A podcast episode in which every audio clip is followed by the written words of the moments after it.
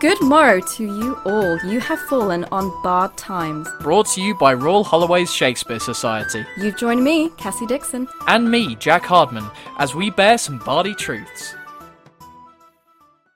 Hello, everyone, and welcome back to Bard Times. I'm here this week with Eleanor Rutter, one of the directors of In Your Dreams. Hello. And uh, yeah, how are you doing, Eleanor? I'm good. I'm alright. Yeah, how are you? Good. Uh, yeah, I'm wonderful, thank you. Um, busy as ever, but you know. Um, Yep.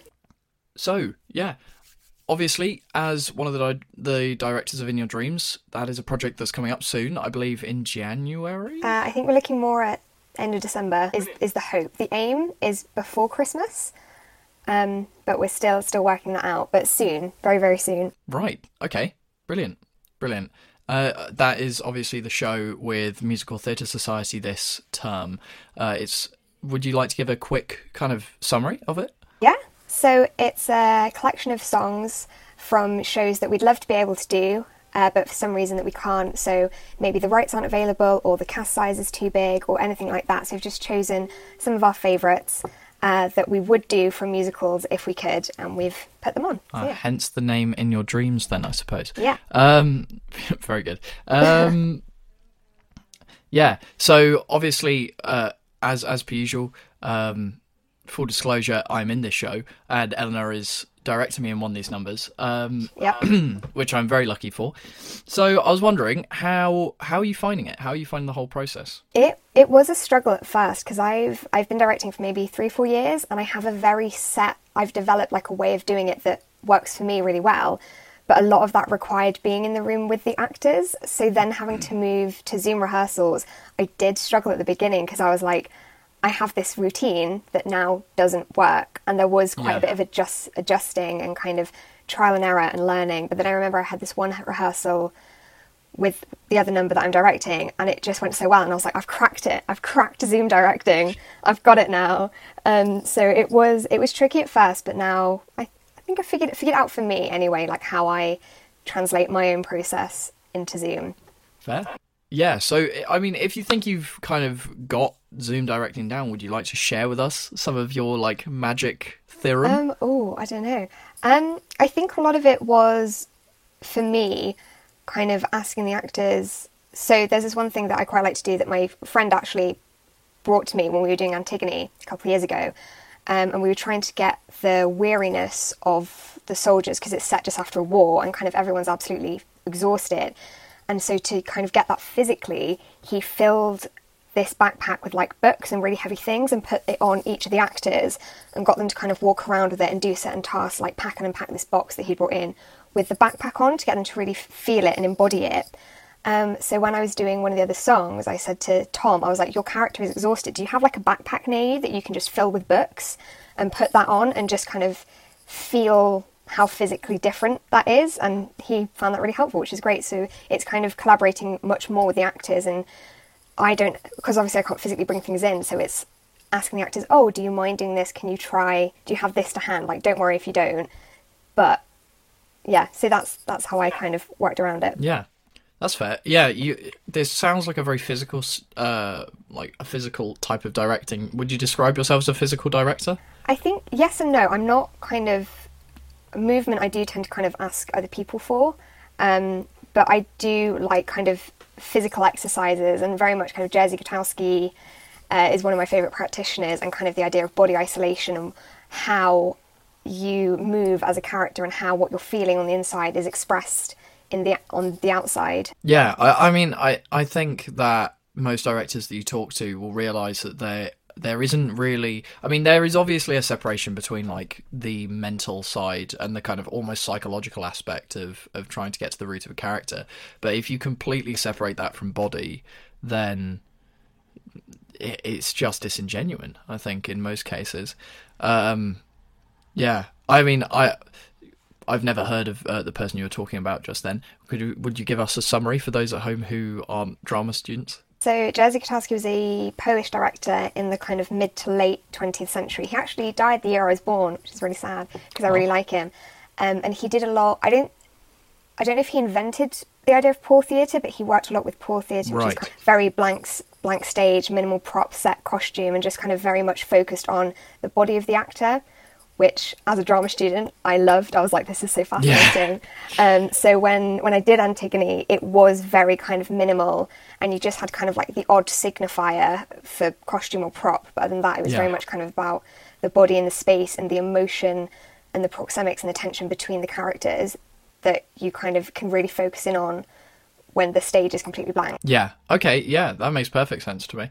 Yeah, uh, I think I might be misrepresenting here um, because again, not a drama student, but it is quite like it's quite like a almost Grotowski esque uh, form of theatre where it is like the whole focus is just on the actors um, rather than on like a flashy bit of uh, staging or something like that. Yeah. Um, I think, yeah, I, I mean, I love theatre like that. I, as um, some of you who are listening may know, one of the um, one of my favourite plays that I've ever seen is uh, A Woman in Black, which is an excellent example of poor theatre. I think in the entire thing, there's they stay on like one set. Uh, they use a- bunch of like hay bales are the majority of the um, the majority of the kind of props and things. Um, yeah, so basically, I love it. I see what you're doing. It's great. Um, yeah, so um, obviously, uh, you have directed a musical show before on campus um, with Edges. Um, but what what exactly? What to be fair, if you want, what drew you to each of the shows that you've directed on campus? Yeah. Um, so for In Your Dreams, it was a very specific. In I've been doing theatre since I was four years old, and since then there has never ever been a time in my life where I haven't been working on some kind of show. Usually more than one at once. Uh, there have been times when I've been doing like three performances at the same time. Um, and so I kind of I finished my undergraduate degree, which was drama and English, and I was suddenly like, what am I going to do for theatre? Because it's always been like extracurricular stuff.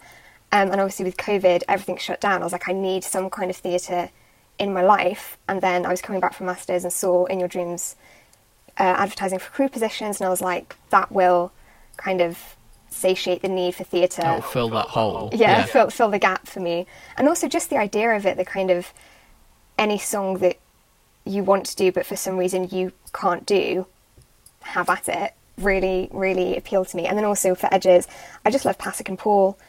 Um, uh, so it was it was something they did when they were at the University of I want to say Michigan, but that might not be right. Um, but back in like 2005, so before La La Land, before The Greatest Showman, before Dear Evan Hansen, Dogfight. I was, going to say like for the people that for people that aren't like musical theatre buffs, those are the people that did uh, Greatest Showman and, and La La Yeah. Land and things like that. Yeah.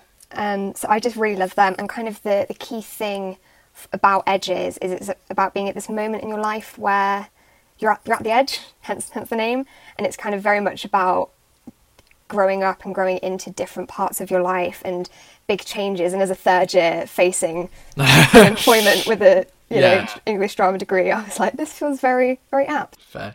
Um, that makes sense. Yeah. Um, so yeah, I was wondering how. Uh, so obviously you have directed a, a previous play that is not musical theatre, um, and you are, have directed musical theatre, and I, I would like to ask you, what do you think is the big difference between the two? Like, is there anything that is massively important in one and less so in the other? One of the key differences is when you do a musical, you have to kind of make time for uh, the actual songs and the dance numbers. So you have a lot less time to kind of work on characterization. It's not that you can't do it at all, you absolutely can, but kind of when I do a straight play, I tend to do a whole week of character workshops that you just don't really have time to do when you're doing a musical because you have to fit in all these other factors that don't come into just a straight play. Um, Yeah. And kind of, for the most part, the songs and the dances take longer to learn than the blocking. Um, so a lot of the time, rehearsal is pri- prioritized for singing and dancing as opposed to the actual acting side of it. Yeah, um, that makes sense to be honest. Um, that I was wondering because you said you mentioned blocking. How how important is blocking to you in in uh, directing in general?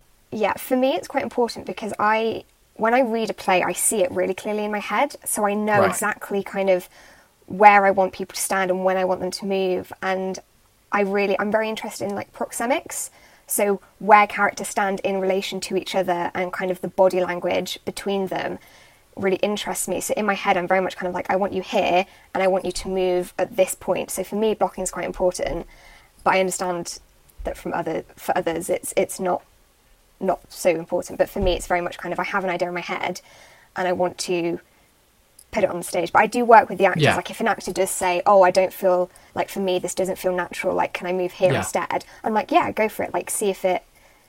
See how it works. It's it's That very much a, a process. So I don't come in like you're going to move here, here, and here. It's very much like I want you to move here. We'll see how it feels. If you don't like it, we'll try something else.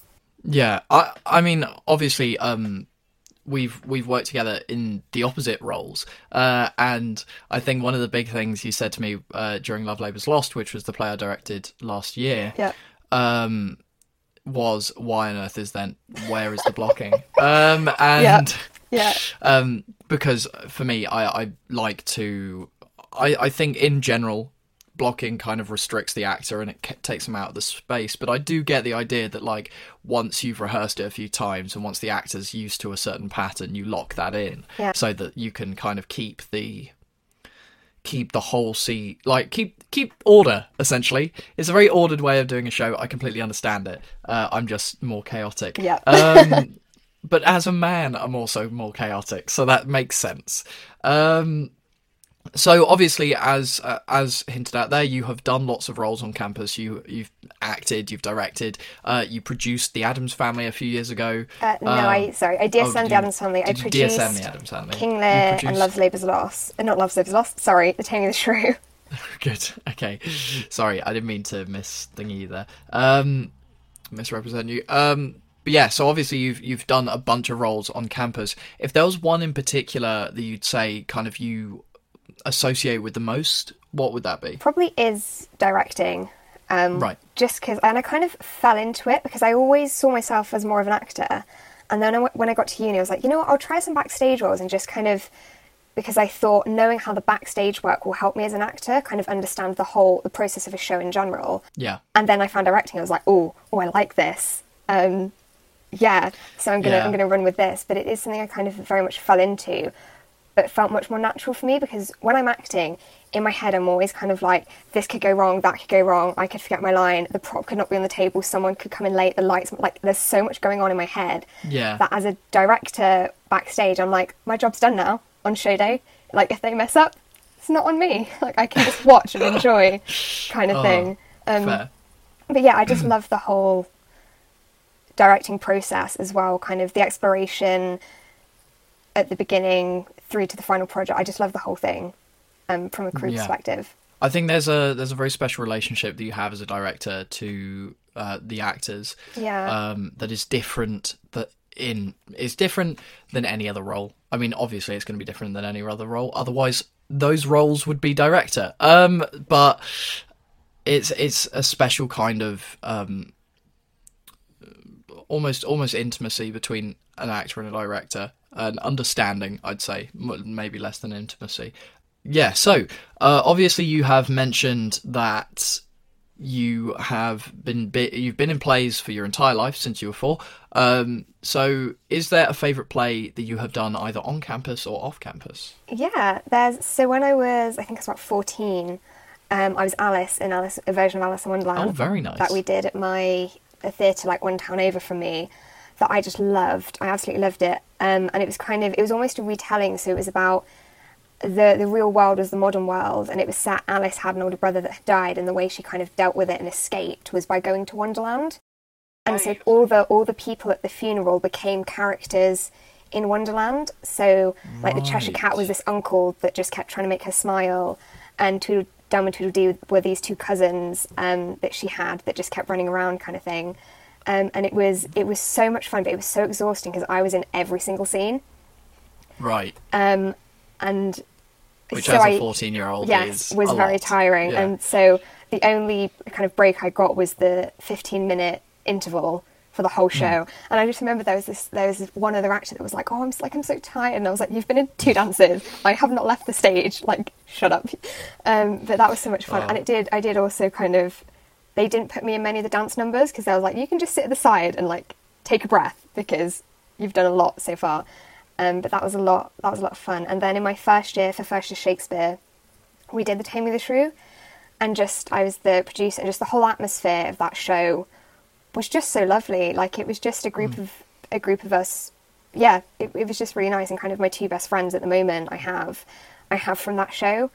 Um, and it was yeah, it was just such a nice process, and it, we just had fun, and there was very little drama, That's good. and it just it holds a very special place in my heart. Weirdly, uh, the less drama there is in theatre, the better.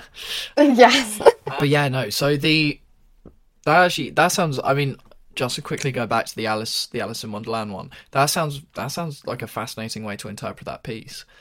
Um, is there is there for anyone that might want to check it out? Um, is there any uh, a writer or director who's associated with that that you can remember off the top of your head? not off the top of my head because it was one that the kind of the theatre company that I was with had found. So obviously the the person that was directing it, but it wasn't their script, so I'm not entirely sure. Um, Right. But I can I can drop you a message if I find it, and you can add it to like the Good, good. Okay, brilliant. Uh, yeah, we can put it in the event, the YouTube description or, or something like that. So yeah, there, there you go, listeners, if you want to check that out. Um, okay, yeah. So obviously, you um, you've probably had a lot. You've already talked about your friend from uh, Antigone with the backpack stuff. Um, but is there are there any other directors or kind of actors who have influenced you or inspired you over the years? Yeah, I do love Michelle Terry, um, current artistic director of the Globe, who just I just think she's amazing. Because she kind of does everything. She's directing, she's acting, she's producing. She's just kind of, and she's always does does I think really interesting versions of things Right. um, and facilitates a lot of really interesting work. So if you think of kind of Emilia, uh, that was put on in 2018, um, by written by uh, Morgan Lloyd Malcolm and directed by Nicole Charles. Um, I mean, it's their project, but I think Michelle Terry did kind of create an environment where that could be created. Yeah, which is so Um, important think as a uh, as as a lead of a theatre. Yeah.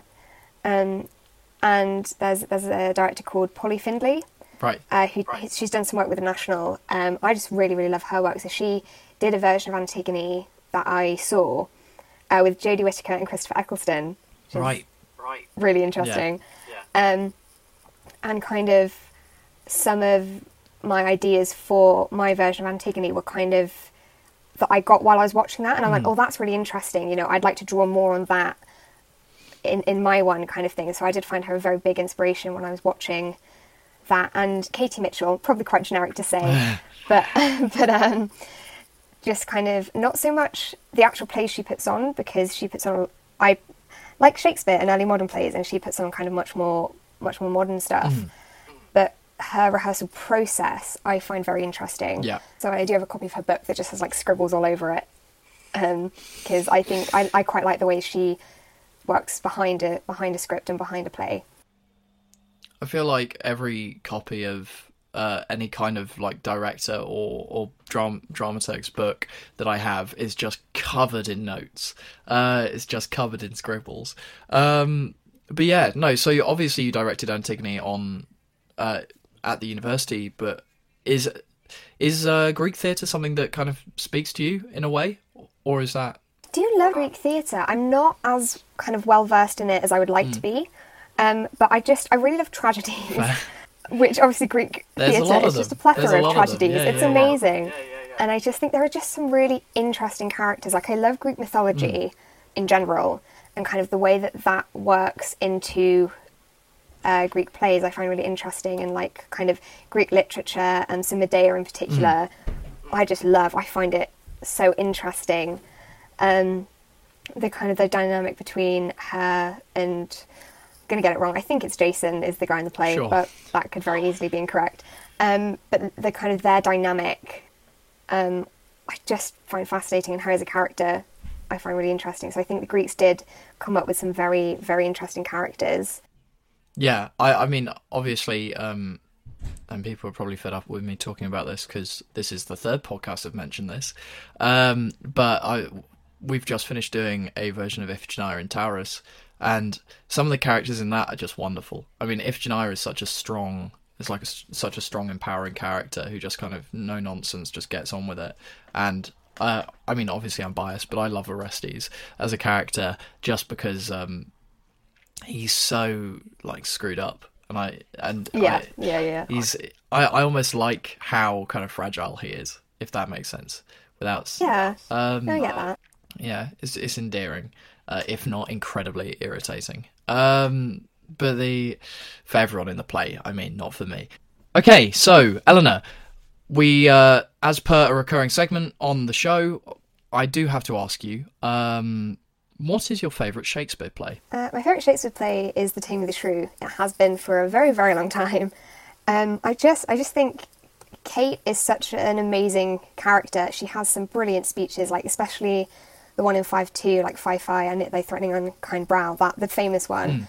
But I also think that Bianca is misunderstood quite a lot in the terms of she's actually very clever in the way that she plays her gender and plays the men around her, and she's very aware of what she's doing. She she knows how to get what she wants, so she does. And kind of the difference between how Kate and Bianca go about trying to get what they want and their varying levels of success, I just think is really interesting. Is almost the point of the play. Yes. Um, I think. Yeah. Yeah, it's it's.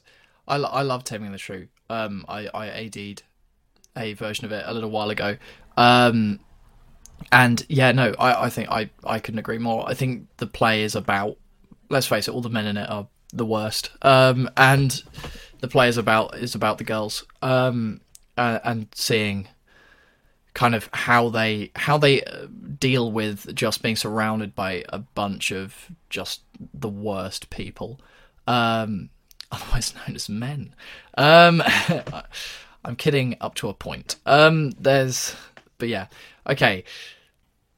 Enough about you um uh there's let's get on to the news of the week so um I, I realize I the more episodes I record of this, the news of the week is more like the news of the week a few weeks ago. Um, but because obviously this is coming out in December and we're recording this right at the beginning of December, um, but the National has announced this uh, kind of streaming service for all of their plays and all, which is I think an amazing thing. And I just wanted to get your take on it. What do you What do you think about I this? think I do think it's really really good, and it's a really good way to keep theatre present and kind of in the now, and make sure that people still have access to it. And you can kind of, if you can't afford the full year thing, you can just rent Mm. like a one-off play. Like say if you you really wanted to see um, the Othello that they've put up, you can just rent that, yeah, uh, which I do think is really good.